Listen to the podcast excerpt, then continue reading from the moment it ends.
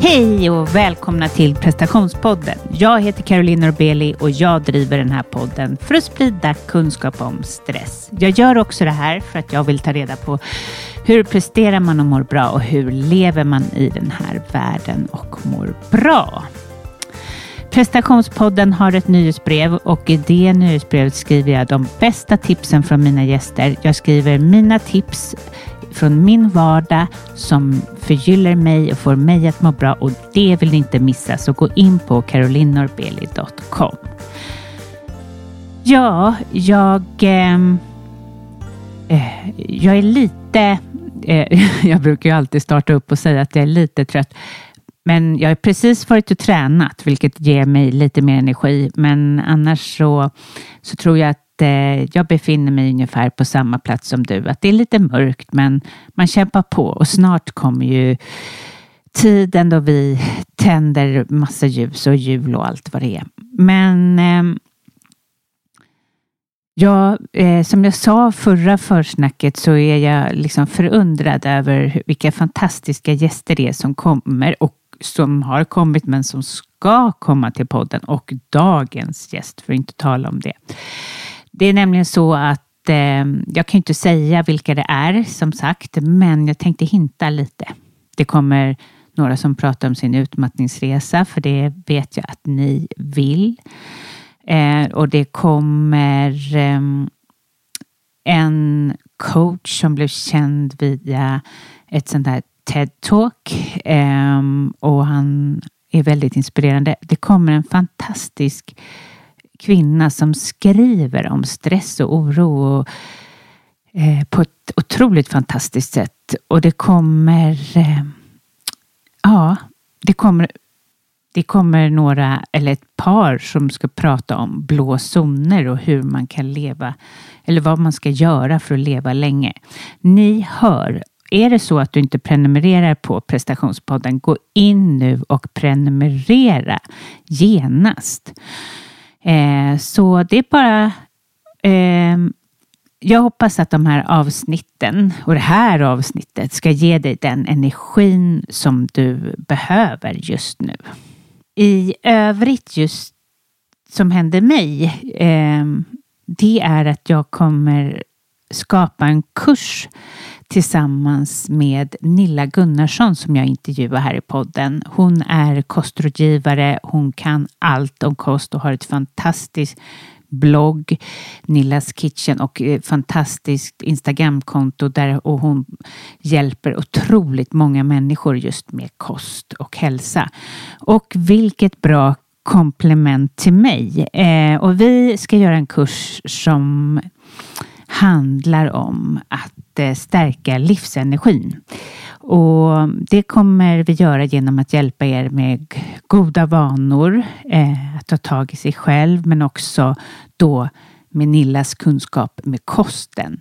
Och Nilla och jag kompletterar varandra otroligt bra, och jag är så glad att få ha en kollega, för att jag börjar mer och mer känna mig ensam. Alltså jag kör ju podden själv.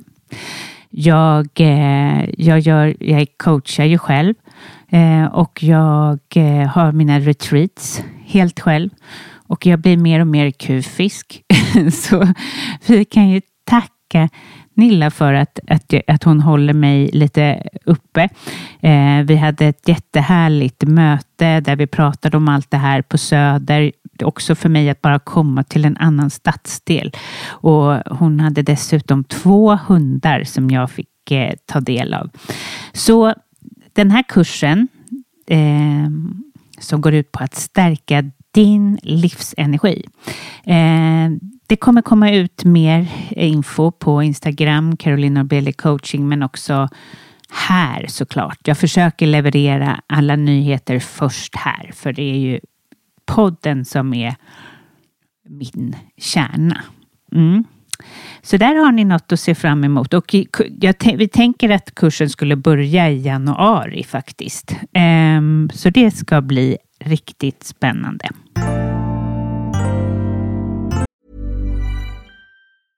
This is Paige, the co-host of Giggly Squad. And I want to tell you about a company that I've been loving, Olive and June. Olive and June gives you everything that you need for a salon-quality manicure in one box. And if you break it down, it really comes out to $2 a manicure, which is absolutely insane. It's also so easy to get salon-worthy nails at home with Olive and June. The difference between how your nails used to look when you did them yourself and now with the Manny system is a complete game changer. The best thing about Olive and June, too, is it's a quick dry. It dries in about 1 minute, lasts for 5 days, and full coverage in up to 1 to 2 coats. Visit oliveandjune.com/PerfectManny20 for 20% off your first system. That's oliveandjune.com/PerfectManny20 for 20% off your first system.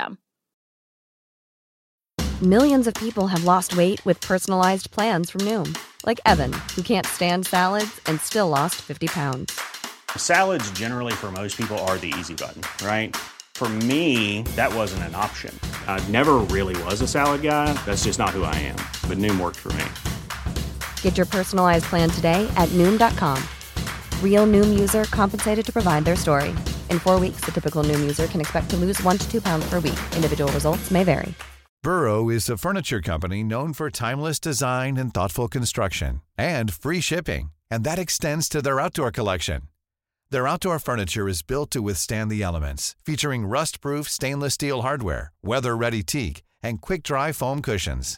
For Memorial Day, get 15% off your Burrow purchase at burrow.com/ACAST. And up to 25% off outdoor. That's up to 25% off outdoor furniture at burrow.com/ACAST. Hey, I'm Ryan Reynolds. At Mint Mobile, we like to do the opposite of what Big Wireless does. They charge you a lot, we charge you a little. So naturally, when they announced they'd be raising their prices due to inflation, we decided to deflate our prices due to not hating you. That's right. We're cutting the price of Mint Unlimited from $30 a month to just $15 a month. Give it a try at mintmobile.com/switch. $45 up front for 3 months plus taxes and fees. Promo rate for new customers for limited time. Unlimited more than 40 gigabytes per month slows. Full terms at mintmobile.com. Jag tar emot nya klienter, och det är så att du känner att du behöver jobba med dig själv, vill utvecklas och dessutom minska stress, jobba med prestationskrav, att du kanske har ett behov av att prestera lättare och dessutom få kontakt med dig själv. Så har jag några platser. Och är det så att du är intresserad, så gå in på carolinenorbelie.com, och där finner du recensioner från mina tidigare klienter, och dessutom så kan du lämna en intresseanmälan. Och gör du det så kan vi ses 30 minuter gratis, och du får chansen att se hur jag jobbar som coach. Retreatet, ja, det är ju på, och den 22 till 25 maj åker vi till Deia i en grupp om max 10 personer. Bor i ett fantastiskt hus, tittar ut över havet, bor uppe i bergen och har en kock som lagar hälsosam mat, och vi yogar varje dag, och vi mediterar, och vi vandrar på de mest underbara ställena. Och jag kan lova att det här retreatet kommer vara ett minne för livet, och jag får ju extremt många frågor kring retreatet, och det är många som vill åka med. Nu kanske inte alla har bestämt sig än, men vill du med så gå in på carolinenorbelie.com. Till det här avsnittet har jag intervjuat Aron Andersson, och han är äventyrare och han är inspiratör och han är en fantastisk föreläsare. Och ja, han har antagit utmaningar som de flesta inte ens skulle drömma om. Till exempel tagit sig upp på Kebnekaise i rullstol. Ja, inspirerad blir man när man har träffat honom, och jag hoppas att du som lyssnar också blir det. Så lyssna till Aron Andersson.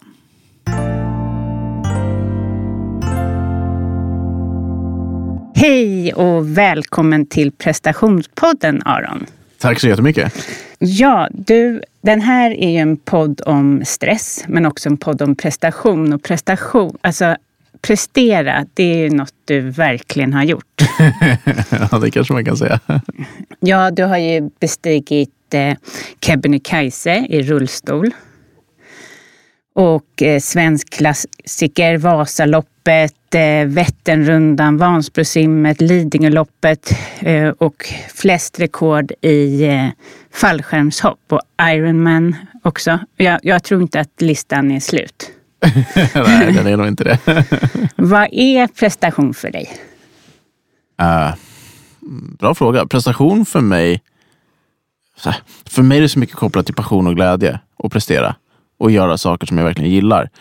Och sen kan man ju se prestation som att det är att skapa någonting och göra någonting och vad nu det än är. Men för mig är prestation alltid väldigt knutet till passion och glädje. Göra någonting som jag tycker är kul och någonting som är meningsfullt. För jag har försökt göra så många projekt och försökt göra saker som man kanske tänker att okej, men det här vill jag göra för att det här är bra, det kan jag tjäna lite pengar på, det kan jag göra för den anledningen. Men det blir aldrig bra för mig om jag inte har glädje, passion och att varför är det jag gör, ett syfte med det jag gör. Vad blir skillnaden när du har den här passionen och glädjen och när du mer gör det för att du ska? Skillnaden är att jag orkar fullfölja. Mm. Så om jag inte har passion, glädje och syfte så kommer jag börja dra igång ett projekt och sen blir det aldrig riktigt av för att jag orkar inte fullfölja det. För att jag ska kunna fullfölja så måste jag verkligen tycka att det här är kul och att det känns att det ger någonting på riktigt. Mm. Det är otroligt och det du har gjort, men jag tänkte att vi ska backa bandet till du var liten och fick ett cancerbesked. Berätta. Jag fick ont i rumpan när jag var 7 år gammal. Och så undersökte man det på sjukhuset. Och där kunde man konstatera att jag hade cancer i bäckenet. Jag hade en tumör stor som en knytnäve som satt i korsbenet. Och det är ganska, eller minst sagt, traumatiskt när man är 7 år gammal. Jag visste inte vad cancer var. Jag fattade att det var något som var farligt. Och jag såg ju på mina föräldrars reaktion att det här är något som är väldigt, väldigt allvarligt. Så att där och då slängdes jag in i ett drygt år med cellgifter och strålning och behandlingar för att ta död på cancern. Och ganska snabbt så fattar man också att det funkar inte riktigt. Så man börjar ganska snabbt från läkarnas sida att leta andra alternativ. Och det sista alternativet man kom fram till, och det kanske enda alternativet, var att operera mig. Så jag opereras när jag är 9. Och i samband med den operationen så skär man inte bara nerver i mina ben, utan man säger också att du får inte sitta på det kommande året. Så att, herregud, vad gjorde du då? Ja, jag kunde inte använda benen så bra då, för att jag hade ju fått liksom den ryggmärgsskada jag har idag. Men sen var man också tvungen att bli väldigt kreativ och på något sätt, okej, hur löser vi det här? Och är det någonting som jag verkligen tog med mig från hela den perioden, så är det mycket att när vi står inför någonting som vi måste lösa, då hittar vi sätt att lösa det. Hur löste ni det? Rent praktiskt var det så här, men jag fick ligga ner mycket. Jag kunde sitta lite på knä, så länge jag inte belastade rumpan. Jag kunde stå lite med rollator så. Det är väldigt jobbigt, men inget jag kan göra så långa perioder, men det gick ju att göra. Och ja, man fick hela tiden hitta sätt i vardagen att inte belasta rumpan. Hur var det för dig när man är liten? Är kompisar viktigt? Och man vill ju eller jag ser på mina barn, de vill ju inte sticka ut, även om de kanske gör det på ett eller annat sätt. Hur var det under den här tiden? Tufft, såklart. Så, jag kommer ihåg under en period där så blev jag rundkörd av mina föräldrar en vagn. För jag var för svag för att liksom orka gå lite på mina ben. Även med rollator och så. Och jag fick inte sitta ner. Och det var en väldigt märklig känsla. Det här att bli rundkörd i en vagn. Det gjorde man ju när man var något år eller 2 gammal. Inte man är 9 år. Mm. Så jag tyckte det var jättejobbigt. Och det där tycker jag är så fascinerande. Att det är så mycket så här stigma runt att vara annorlunda. Fortfarande i samhället. När jag var med på Let's Dance förra våren så fick jag väldigt, väldigt mycket positiva meddelanden om framförallt föräldrar till barn med funktionsnedsättningar. Jag kommer ihåg en mamma som skrev så här: hej, min dotter Emma skulle behöva sitta i rullstol. Men hon vägrar. För hon vill inte bli sedd som annorlunda. Hon vill inte bli sedd som handikappad. Hon vill inte att folk tittar på henne. Och det där tycker jag är så sorgligt att det fortfarande är kvar. Att det fortfarande är så mycket sånt stigma i samhället. Men det som var fint med den där historien var att den här tjejen då, sen hon såg som mig och Jasmin dansa på Let's Dance, så såg hon en rullstol på tv, så kände hon att nu vill jag använda min rullstol. Nu känns det okej. Så då hade hon till och med bytt sin profilbild i sociala medier till en bild med rullstolen. Fint. Och det blir man ju så jäkla rörd över det. Ja. Och det visar väl bara hur viktigt det är att man skapar ökad synlighet också i samhället med folk med funktionsnedsättningar.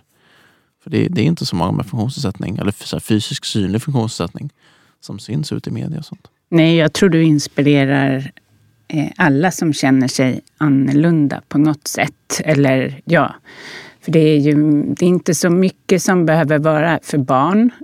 Att vara, liksom, bara de sticker ut lite grann så kan det vara jobbigt. Ja, ja.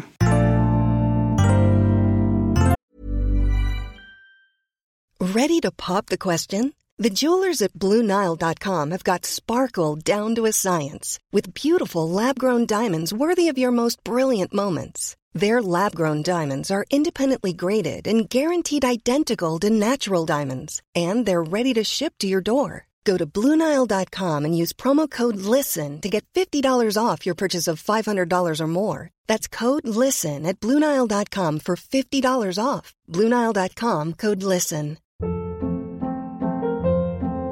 Hold up. What was that? Boring. No flavor. That was as bad as those leftovers you ate all week. Keke Palmer here. And it's time to say hello to something fresh and guilt-free. Hello Fresh. Jazz up dinner with pecan-crusted chicken or garlic butter shrimp scampi. Now that's music to my mouth. Hello Fresh. Let's get this dinner party started. Discover all the delicious possibilities at hellofresh.com. Wow. Nice. Yeah. What you're hearing are the sounds of people everywhere putting on Bombas socks, underwear, and T-shirts made from absurdly soft materials that feel like plush clouds. Yeah, that plush. And the best part? For every item you purchase, Bombas donates another to someone facing homelessness. Bombas, big comfort for everyone. Go to bombas.com/ACAST and use code ACAST for 20% off your first purchase. That's bombas.com/ACAST, code ACAST. Hur var tiden framöver? Berätta lite mer. När jag var 10 fick jag äntligen bara sitta ner. Och bara den känslan är ganska så här absurd. Tänker man inte suttit ner på 1 års tid. Helt otroligt. Och plötsligt ska man sätta sig ner första gången. Och bara det så här lyckoruset, så att man kunna sitta på en stol, sitta i en fåtölj, sitta i en soffa. Då är det så här: wow, vilken grej. Ja, och det där tycker jag visar på så mycket så här, på perspektiv i livet. Alltså jag kunde vara helt överlycklig över bara få sitta ner. Och någon annan klagar på att man har så här lyxproblem liksom. Jag tycker det perspektivet är så himla, himla intressant. Och när jag väl fick sitta ner så fick jag också min första rullstol. Och rullstolen för mig blev alltid en väldigt, väldigt positiv grej. För jag gick från att man knappt kunde gå, använda rollator, allt var superbökigt. Till rullstolen blev ju något fantastiskt. Jag kunde rulla snabbt, jag kunde leka, jag kunde göra saker med kompisarna. Så att rullstolen för mig var alltid väldigt positivt förknippad. Jag lyssnade till dig där du berättar om en kvinna som heter Pia som du fick inspiration när det gäller just rullstolen. För du hade lite motstånd. Ja, men precis så här. Först fattade jag inte hur bra rullstol var. Men när jag precis hade fått sitta ner så åkte vi till ett rehabläger på Gran Canaria, jag och mamma. Och där träffade jag en kvinna som heter Pia som satt i rullstol, hade en ganska liknande funktionsnedsättning som mig. Och hon på det här lägret då nästan tvingade mig att testa hennes rullstol. För jag var lite rädd för det där i början. Jag fattade inte att det var bra. Jag tyckte, som du det här var inne på, att vara annorlunda, vara konstig sådär. Jag tyckte att man var lite så när man satt i rullstol, för jag fattade inte hur bra det var. Så på det här läget så i princip man tvingade Pia mig att prova hennes rullstol. Och jag gjorde det liksom väldigt, väldigt motvilligt. Och när jag väl testar den här rullstolen, när jag sätter den, tar några tag, så är det verkligen wow, vilken grej.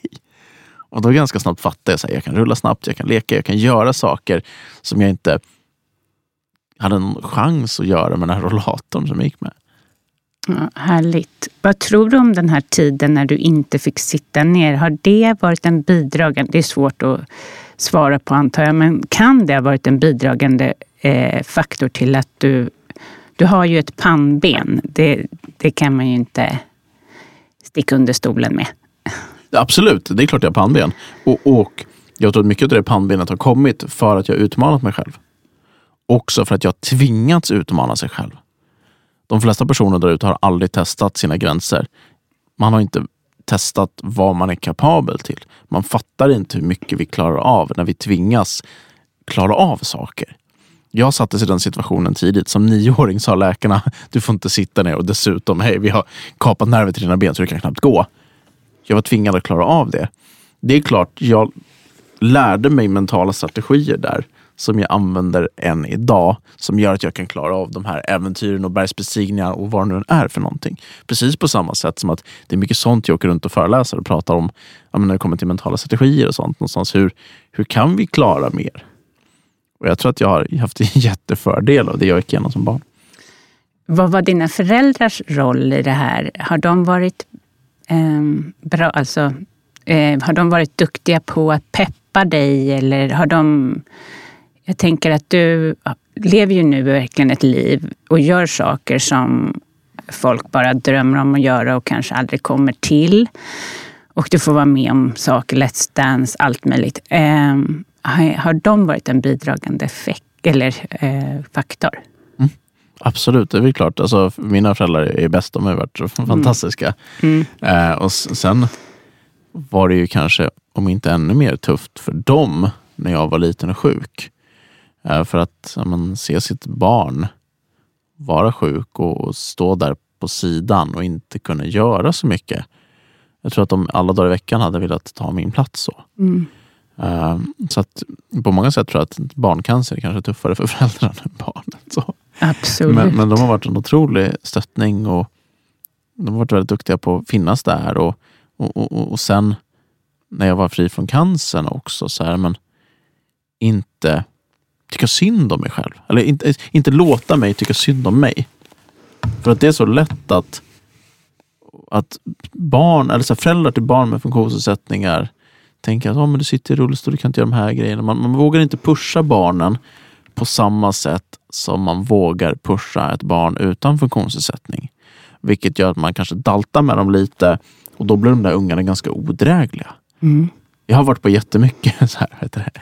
Ja, men det kryllar ju lite av så kan det ju vara i samhället också, vanliga barn som är odrägliga också. Men jag har varit på massa så här läger och sånt med i olika idrotter och då ser man ganska snabbt när det kommer dit barn som vill testa och så är föräldrarna med och föräldrarna går och hjälper dem med allt, de tar mat åt dem i matsalen, de, liksom, de gör allt åt dem så ungarna får inte göra någonting själv och de där ungarna är hopplösa. Så man får ju putta bort föräldrarna, bara försvinner ur föräldrar så får vi uppfostra de här barnen och visa att de klarar så mycket mer än de tror. För har man levt en sån här skyddad liten verkstad med överbeskyddande föräldrar och föräldrar gör ju inte det för att vara elaka på något sätt. De gör ju för att de fattar inte att hej, ungarna klarar så mycket mer än du tror. Tror du det var något beslut hos dem att de skulle utmana dig? De kanske förstod det här. Jag tror det. Jag tror yngre brorsor också. Mm. Jag tror att de fattade att vi måste göra allt vi kan för att behandla dem så lika det går. Mm. Och sen är det klart, vissa saker var olika såklart. Va? Mm. Men i största möjliga mån på något sätt. Jag tror det där är jätteviktigt. Och sen från det här och till att hur gick det sen då i gymnasiet? Och gick det bra för dig eller hur trivdes du? Ja, alltså jag har alltid varit så här duktig i skolan. Så skolan har gått bra så här betygsmässigt. Mm. Och sen var jag väl inte den så här mest så här sociala. Kanske hade vi inte jättemycket kompisar och så. Men där jag la mitt fokus mycket under skoltiden var idrotten. För jag började med källhockey, jag började med friidrott, jag seglade. Så jag höll på med väldigt mycket sport.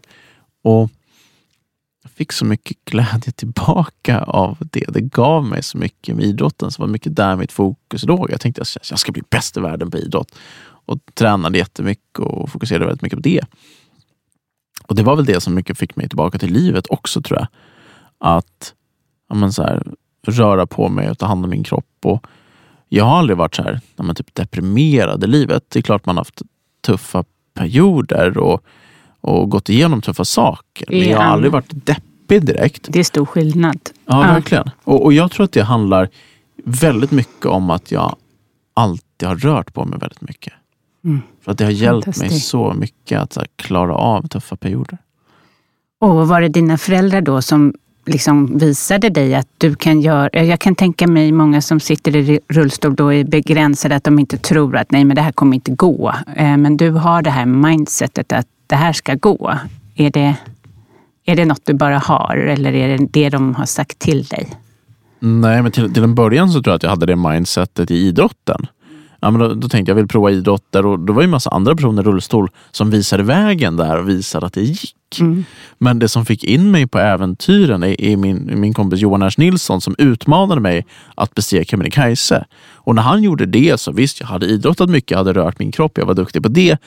Men jag hade ju aldrig gjort ett äventyr. Nej, så att jag behövde någon som gav mig den här så knuffen i den riktningen och sa, nu provar vi det här. Och det fick mig att inse att så här, jag är så otroligt mycket mer kapabel än vad jag själv insåg. Jag visste att jag var bra på att pusha mig själv. Jag visste att jag var bra på att kämpa igenom saker. Men jag förstod inte att jag kunde göra den här sortens saker förrän han gjorde det. Men han fick tjata lite på dig, va?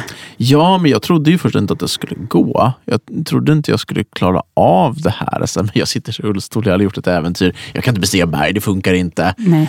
Så jag sa väl att men det där gör vi inte. Men han tjatade och till slut sa okej, vi testar. Och ja. Han har varit med i podden faktiskt. Nej, kanske avsnitt 4 eller något sånt. Ja, han är härlig. Men vad var det som fick dig? Vad var det hur fick han dig liksom till slut att göra det då? Men han fick mig att inse att det visst finns en möjlighet att det går. Mm. Han har ju varit där uppe så många gånger själv på Kebnekaise och han är ju äventyrare själv så att ja, men jag tror att han fick mig fatta att men det kan visst gå. Men vad var det för rädslor du hade då för som du blev tvungen att överkomma när det gäller den? När det gäller just det äventyret. Jag tror inte det var så mycket rädslor. Det var nog mer en så här logik. Ja. Jag sitter i en rullstol. Jag kan knappt använda benen. Hörru, det här liksom. Det är ingen bra idé. Så det var nog inte så mycket. Jag var inte så att jag var rädd för att dö direkt. Alltså Kebnekaise är inte särskilt farligt berg på något sätt. Det är ju en promenad. Okay. Så det var ju mer så här, jag tänkte, men det här går ju inte, det är bara en dum idé, varför ska vi lägga massa tid och energi på det där? Men hur gick det med rullstolen där uppe? Vad var svårigheten? Alltså, Kebnekaise är dålig handikappanpassning på. Rullstolen funkar ungefär vad dåligt, de har inte kommit till. Rullstolen funkar ungefär 50 meter. Ja. Och så gick jag på kryckor, drog mig fram på armarna och kröp. Alltså det var en lång process. Var du arg på Johan under processen? Nej, det var jag inte. Jag var inte arg på honom, utan när vi var där uppe så var det mer så att nu jävlar. Så jag bet ihop. Jag bara körde så hårt jag någonsin kunde. Jag tänkte jag ska göra allt jag kan för att ta mig till den här toppen. Och hur länge sitter känslan av att du har presterat och lyckats? Hur länge sitter det i dig?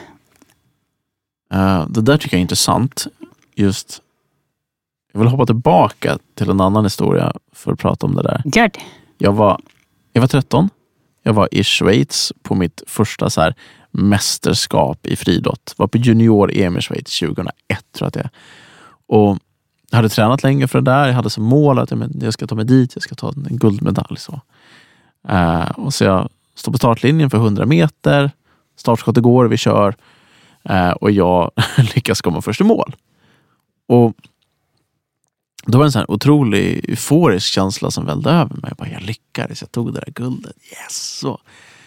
Och bara 20 sekunder senare kanske så kommer en känsla av tomhet.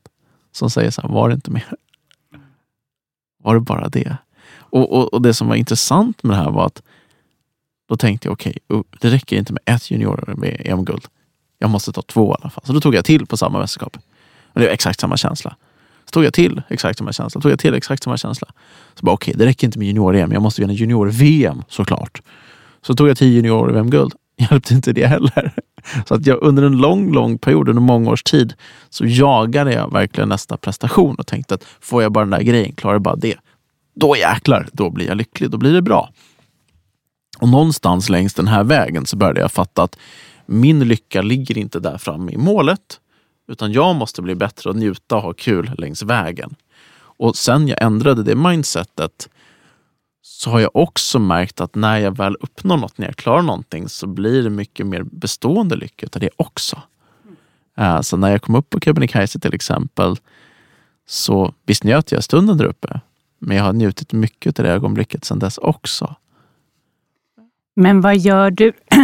För jag tänker att de som lyssnar är högpresterare, många av dem. Och kan känna igen sig, att försöka nå, det här, nå ett mål, kanske nå en lön, nå, vad det nu är. Och upplever den här tomheten. Hur tog du hand om den här tomheten? Genom att prestera mer. Ja. Det var mitt sätt att ta hand om tomheten. Okay. Så att jag tänkte att det räcker inte. Jag måste prestera mer. Och någonstans längs vägen så började jag fatta att okej, det är inte där det ligger. Nej. Prestationer kommer inte göra mig lycklig. Att uppnå mål kommer inte göra mig lycklig. Men kan jag njuta av de små sakerna längs vägen? Alltså jag var ute och paddla kajak här om kvällen. Och jag är ute ett så här... spegelblankt vatten här i Stockholm, paddlar ner för stadshuset, det är lampor överallt, det är så vackert, och bara, jag stannar upp mitt i mitt träningspass och tittar ut överallt och ser, wow, vad vackert det här är. Gud, vad tacksam jag är att jag får ute på vattnet här och paddla i min kajak och se det här. Sådana grejer har jag blivit mycket bättre på. Njuta av de här små grejerna, känna tacksamhet av de små grejerna, att det inte är bara att drivas framåt utan att njuta. Och sen har jag så här ett citat som jag älskar, som är att ju större mål desto bättre resa.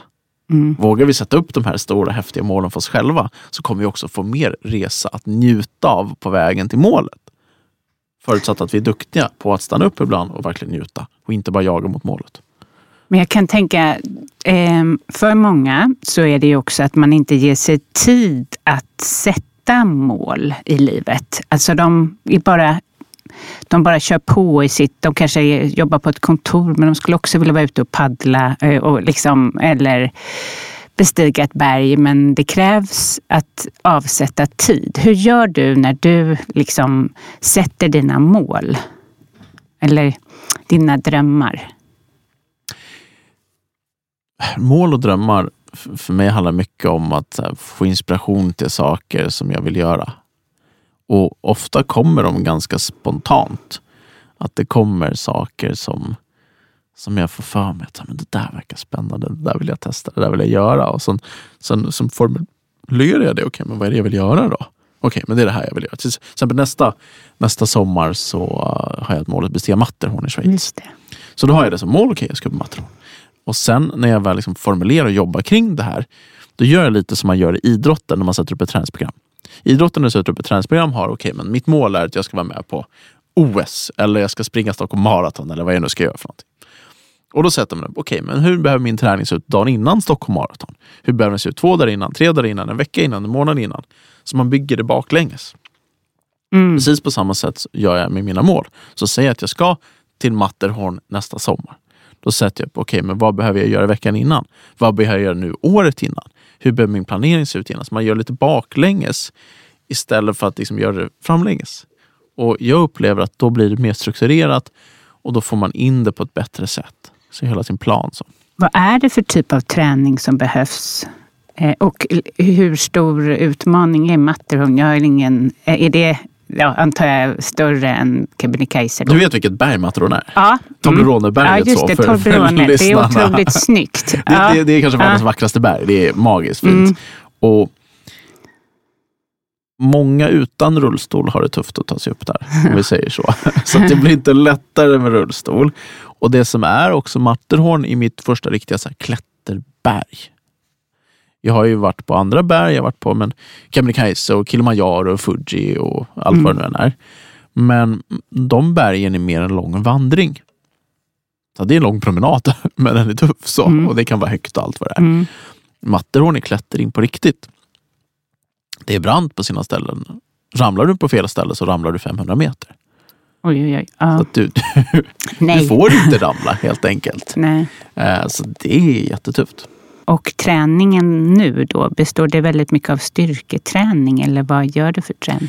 Just nu håller jag på att träna väldigt mycket konditionsträning i kombination med en del styrketräning, rörlighet, stretch och så. Mm. Det handlar mycket om att bygga upp syreupptagningsförmåga, bygga upp styrka och samtidigt hålla sig skadefri. Mm. För det där är en ständiga utmaningen och klara av att träna mycket hårt och inte dra på sig skador. Så egentligen kanske man vill träna så lite som möjligt fast få maximal träningseffekt för att kunna återhämta sig och hålla sig skadefri. Men jag kan tycka, stöter du på många som säger att du inte kan? Inte längre. Nej. Men vad gjorde du? För att jag tänker, det är ju någonting som är begränsande när man vill, vad man än vill. Det kan ju vara att ta ett chefjobb eller vad som helst, men att man har röster både inom sig men också utanför. Men det här kan inte du. Vad gör du åt det? Eller vad gjorde du åt de rösterna? Jag har ju de där rösterna i mig själv fortfarande. Mm. Och den rösten försvinner väl aldrig så. Vad säger den då? Jag tycker det finns många olika sätt att bryta sådana där mentala mönster. För vi får ha ju alla de där rösterna som säger att du kommer inte fixa, du kommer inte klara, det kommer inte gå. Du är för dålig, du har inte kvalifikationer, du är inte förberedd, du har inte gjort jobbet. Så jag tror vi alla har varianter på de rösterna. Och för mig att bryta mönster handlar om massa olika saker. Kanske enklaste saken att bryta negativt mönster i huvudet när det kommer dåliga tankar är att röra på kroppen. Vi alla vet det någon gång så här, kommer man hem från jobbet en dag, man är trött, man är sliten, man har bara dåliga tankar, inget känns bra, så inser man att man har bokat innebandy med kompisarna. Och så kan man inte svika kompisarna, så man går och kör den där jäkla innebandyn, men man vill inte riktigt, men så kommer man därifrån och mår mycket bättre. Enklaste sättet att bryta ett mönster, röra kroppen. Så. Tycker också. Men så finns det ju massa andra varianter, allt ifrån andningsövningar man kan göra med kroppen till att bara forcera ett leende ser man också att det bryter mönster. Så det kan man göra med kroppen, det är ju ett steg i det här. Ett annat sätt att bryta mönster för mig är tacksamhet och få perspektiv på saker, också jättebra. Hur övar du, för det har jag hört dig säga och det är väldigt intressant, hur övar du tacksamhet? För det är en sak att säga att man är tacksam, men hur har du någon slags ritual eller? Jag hade ritualer kring det där innan. Typ innan jag skulle gå och lägga mig. Så här, men vad kan jag vara tacksam för idag? Säg 3 saker jag kan vara tacksam för idag som har varit. Jag gjorde det under många år. Och sen dess märker jag att det är så naturligt för mig att göra det där. Så att jag på något sätt inte behöver göra det. Och nu handlar det för mig mycket om när det händer saker i vardagen. Men man får dåliga besked, saker händer. Så frågar jag mig själv, vad är bra med det här? Vad kan det här ge mig som är bra? Och tittar man noga på det så finns det alltid någonting bra om saker och ting. Svårt att se i situationen ibland, men det går att hitta. Eller vad kan jag vara tacksam för med det här? Ja, för att hela tiden fråga sig själv det. Precis, för det pratar du ju om, vända motgång till framgång. Och det kan ju vara väldigt svårt. Man kan bli otroligt nedslagen av en motgång. Kanske förlora jobbet eller jag vet inte vad. Hur gör du då i motgångar? Har du haft någon motgång? Nej, aldrig. Jag har aldrig haft en motgång i hela mitt liv. Ja. Jag tror, om vi ska titta på det, så har jag haft så här idrottsmotgångar, äventyrsmotgångar, allt vad den är. En motgång som kanske är mer relaterbar som vi hade förra året. Så här, jag och mitt ex skilde oss förra året. Det är tufft. Det är väl så här, halva Sveriges befolkning som gör, eller ungefär. Så. Och det är ju jättekämpigt och det är ju ett nederlag på något sätt. Det var väl inte det man planerade när man gifte sig. Men i det där fallet med skilsmässa då, så jobbar jag mycket med att tänka, okej, vad är positivt med det här då? Så har vi haft 8 fantastiska år tillsammans. Vi har gjort jättemycket roliga saker ihop. Och det kanske var det. Så här, ja, det är fantastiskt. Nu kan jag titta framåt. Nu kan jag hitta en annan person att ha massa roliga äventyr och göra saker med. Och vara tacksam för det man har haft, så tror jag är jätteviktigt i en sån situation. Och titta framåt, okej, men vad kan jag göra för saker istället? Vad skapar det här för möjligheter och så? Istället för att just grotta ner sig i de här tycka synd om sig själv-känslorna. Och försöka få lite perspektiv på situationen så. Det är jättebra. Men du har ju haft ett riktigt skitår har jag sett. Jag la upp en video på det här om dagen från en föreläsning. Mm. Förra året var kämpigt. Vi började med skilsmässa och sen brände jag en fot på ett element. Och jag har ingen känsla eller väldigt dålig känsla i fötterna. Så jag märkte inte det förrän 36 timmar senare. Massa antibiotikakurer på det som pajade magen. Jag var magsjuk i 2 månader. Gick ner typ 7 kilo. Och sen på det så fick jag ett sittsår så jag kunde inte sitta ner på ungefär 2 månader. Så det är tufft om man inte sitter i rullstol. Jag har gjort det som liten men nu i mitt liv så är det är kämpigt liksom.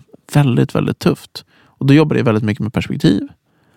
Ett av de perspektiven bland annat var min kompis Saga. Saga och jag lärde känna varandra när hon var 15. Och hon skrev till mig på sociala medier för hon hade fått en liknande cancer i bäckenet som jag hade när jag var liten. Och skulle opereras. Så hon ville förstå hur hennes liv skulle bli efter operationen och så. Och många barn överlever cancer idag. Saga var tyvärr inte ett utav dem.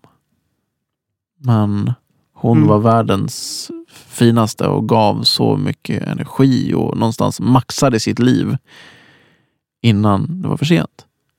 Och kunde hon göra det med tanke på allt det hon gick igenom, då kan jag banne mig vara glad även att jag inte får sitta ner. Så. Så jag jobbade det perspektivet använde jag väldigt mycket under den här kämpiga perioden. Jag förstår och jag förstår att du såklart går igenom kämpiga perioder, men jag får en känsla av att stress inte bekommer dig så mycket. Hur hanterar du om du är i stressade situationer? Jag tenderar inte att bli superstressad. Nej. Och jag tror att anledningen till att jag inte blir så stressad är att så här, men vad är det värsta som kan hända då? Så här, jag har haft cancer 4 gånger. Alltså så här, worst case scenario på den här grejen nu som jag tror kanske ska gå fel, som stressar upp mig lite. Den är inte så farlig om man jämför med att ha cancer. Alltså så här, på riktigt, vad ska stressa upp mig? Sen är det klart man får stress för små grejer ibland ändå. Men jag tror inte på den nivån som kanske många stressar upp sig för saker. Jag är ganska så här cool, easy going. Alltså så här, på riktigt, vad ska stressa upp mig? Nej, det är bra. Det är perspektiv helt enkelt. Ja. Men sen, jag har läst att du har en modell, någon så här 7 steg till framgång. Eller? Har jag fel? Ja, det är min första bok. Mm. Och länge sedan den pratar jag inte om längre nästan. Det var så här länge sedan. Ja. Den modell jag pratar om mest nu, dels på föreläsningar och sånt, är något som heter matmodellen. Som är egentligen också ett sätt att så här, sätta sig själv i lite bättre mode och så här, men må bättre. Och den står för 3 olika saker. M är för mikromål. Som är så här, vad är nästa lilla steg? För jag tror att det är också ett bra sätt för att just så här, byta fokus. Okej, men vad ska jag fokusera på nu? Så här, vad är nästa typ lyktstolpen när man är ute och springer? Vad är nästa mejl på jobbet? Eller vad är nästa så här, skjutsning för ungarnas träning? Så det är ämnet, så här, mikromål. Vad är nästa lilla steg? För jag tycker att vi tenderar att ha fokus för långt fram på saker och ting. När man ibland kanske bara måste fokusera här och nu. Speciellt när det kommer till stress. Vi stressar upp sig för det som är långt här framme. Verkligen. Inte så mycket för det som är här och nu. Katastrof. Ja, tänk. Precis. Ja. Så det är mikromål. A till anledning. Så varför gör jag det här? Vad är mitt syfte? Varför gör jag det här? Kan vi påminna oss om det så kan vi få väldigt mycket kraft. Och har vi inte bra anledning kanske vi ska hitta en anledning eller göra något annat. Och T står för just tacksamhet. Så kan jag hitta något att vara tacksam för just nu? Och även om man inte vill hitta något att vara tacksam för, eller om man inte känner att man har någonting, så finns det alltid något man kan vara tacksam för. Och tacksamheten hänger upp mycket med perspektiv. Så den modellen jobbar jag mycket med nu. Som är egentligen mikromål, anledning, tacksamhet. Som min lilla matmodell. Så. Jättebra. För ja, det är ju verkligen, man, i horisonten där borta har man lite katastroftänk. Men om man är idag, nu är vi här i den här intervjun och sen betar man av nästa så blir det inte så farligt. Men det tar jag med mig. Jättebra. Men vad tror du är anledningen att vi har så många utmattade människor i Sverige idag och så hög stress, att det är en så stor folksjukdom helt enkelt? Jag tror att det finns många olika anledningar till det. Att stress är ett jätteproblem idag. Först och främst, som jag var inne på innan, jag tror att jag har klarat väldigt mycket i mitt liv, många tuffa perioder, för att jag tar hand om min kropp. Jag tränar, jag äter bra, jag sover bra, jag gör alla de här sakerna som är jätteviktiga för en grund. För någonstans är fysiologi hänger ihop med psykologi. Mår inte kroppen bra, så kommer du inte må bra i hjärnan heller. Nej. Det tror jag är första steget till välmående. Och alltså, hur många personer äter mat under en veckas tid där det inte finns något halvfabrikat alls i den maten? Mm. Kan det vara 2% av vår befolkning? Alltså det är väldigt, väldigt få. Och där tror jag är första steget vi behöver titta på för att så här, ta tag i vår stress och ta tag i våra problem. Så här. Vi behöver få i oss råvaror. Vi behöver få i oss byggstenar för att kunna bygga bra tankar. För har vi inte det så kommer vi inte ha bra tankar. Kommer vi stressa upp oss över saker. Kommer vi ha ett problem. Det tror jag är första steget. Och sen, nummer 1 tror jag handlar mycket om perspektiv. Att kunna sätta saker i perspektiv. Så här, hej, världen går inte under om du missar den här deadlinen. Världen går inte under om du någon dag så här, känner att du är en dålig förälder för att du inte bakar bröd färskt till dina barn eller vad det nu är. Vi lägger väldigt mycket saker på oss som vi tror att samhället förväntar oss. Det är som att man pratar med alla personer som varit utbrända någon gång. De tror ju någonstans, men jag tänkte att klarar inte jag mina uppgifter, gör inte dem, då kommer världen gå under. Och sen insåg de, när de väl varit sjukskrivna, sen bara, företaget gick inte under, världen gick inte under, någon annan tog ditt jobb. Det löste sig så. Precis. Och det perspektivet tror jag är så viktigt att ta med sig. Alltså, hörru, det är lugnt. Worst case scenario är inte så farligt så. Nej. Att kunna få lite perspektiv på sin situation. Ja. De grejerna tror jag att jag är jättenycklar. Så här, ta hand om sin kropp, äta bra, röra på sig. Och sen få perspektiv på situationen. Verkligen, jag coachar ju människor och jag vill helst inte ta emot någon som inte tränar. För att det är en omöjlighet, tror jag, att må riktigt ser bra. Du, om du tar emot någon som inte tränar och får dem att börja röra på sig, ser du skillnad i liksom, psykologin då också? Ja, då behöver man inte göra så mycket mer.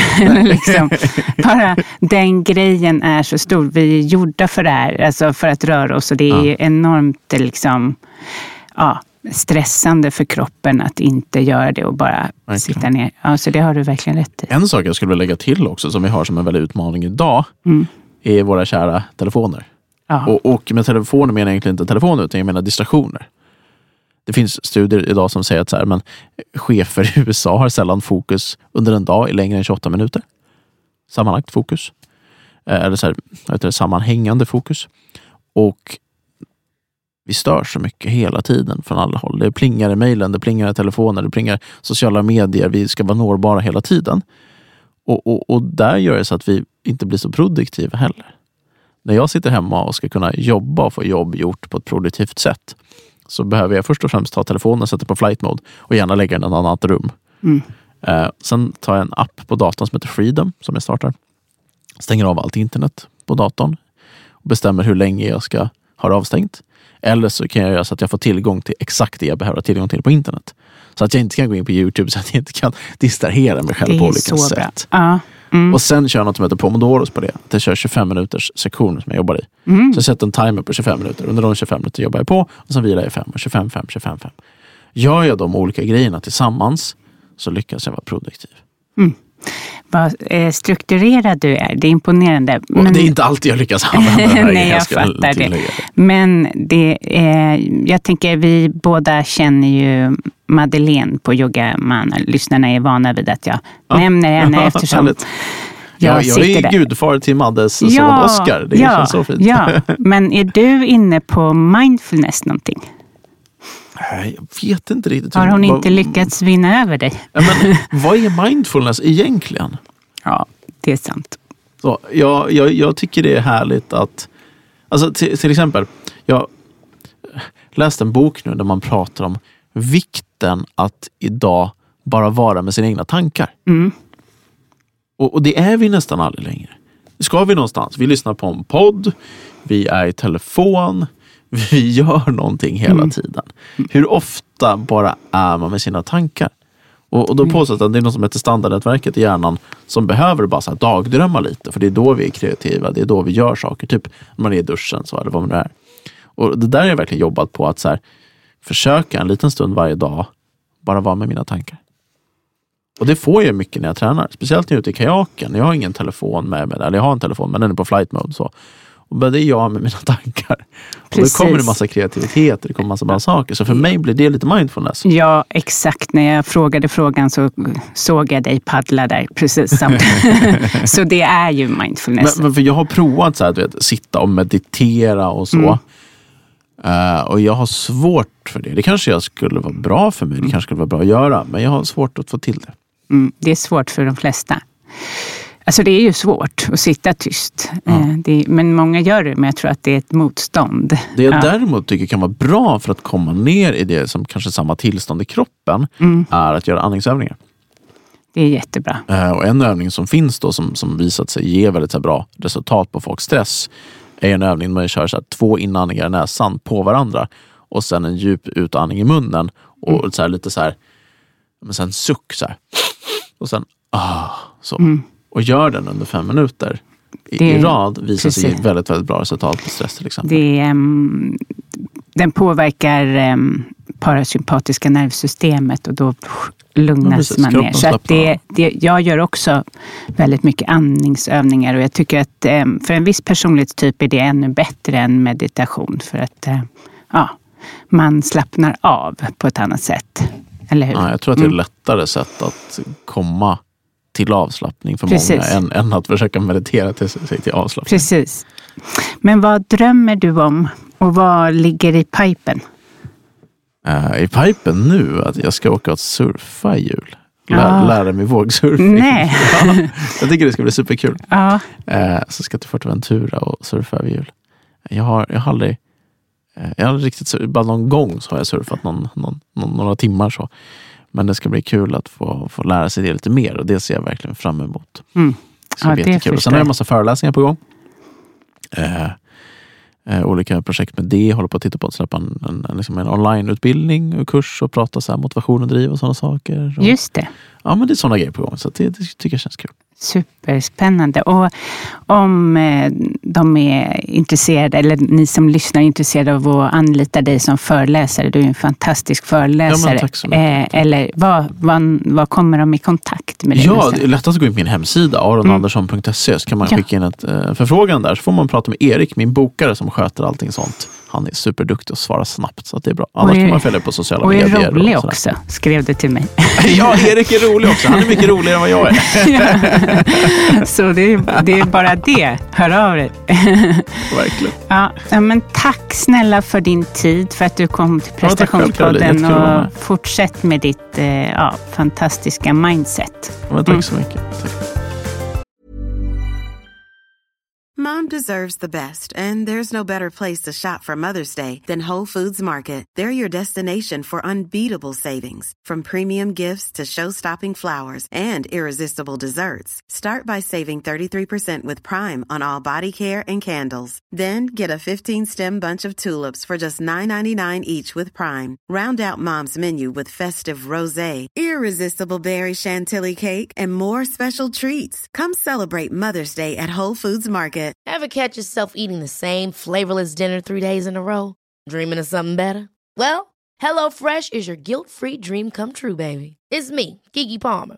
Let's wake up those taste buds with hot, juicy pecan-crusted chicken or garlic butter shrimp scampi. Hello Fresh. Stop dreaming of all the delicious possibilities and dig in at hellofresh.com. Let's get this dinner party started. Mom deserves the best, and there's no better place to shop for Mother's Day than Whole Foods Market. They're your destination for unbeatable savings. From premium gifts to show-stopping flowers and irresistible desserts, start by saving 33% with Prime on all body care and candles. Then get a 15-stem bunch of tulips for just $9.99 each with Prime. Round out Mom's menu with festive rosé, irresistible berry chantilly cake, and more special treats. Come celebrate Mother's Day at Whole Foods Market. Tack till dig som lyssnar. Kom nu ihåg att om du gillar det här avsnittet, gå in på din app där du lyssnar ifrån. Lämna en recension. Och varför inte bara sprida det till vänner och bekanta. Men framförallt så hoppas jag att du har en jättebra vecka och vi hörs nästa vecka.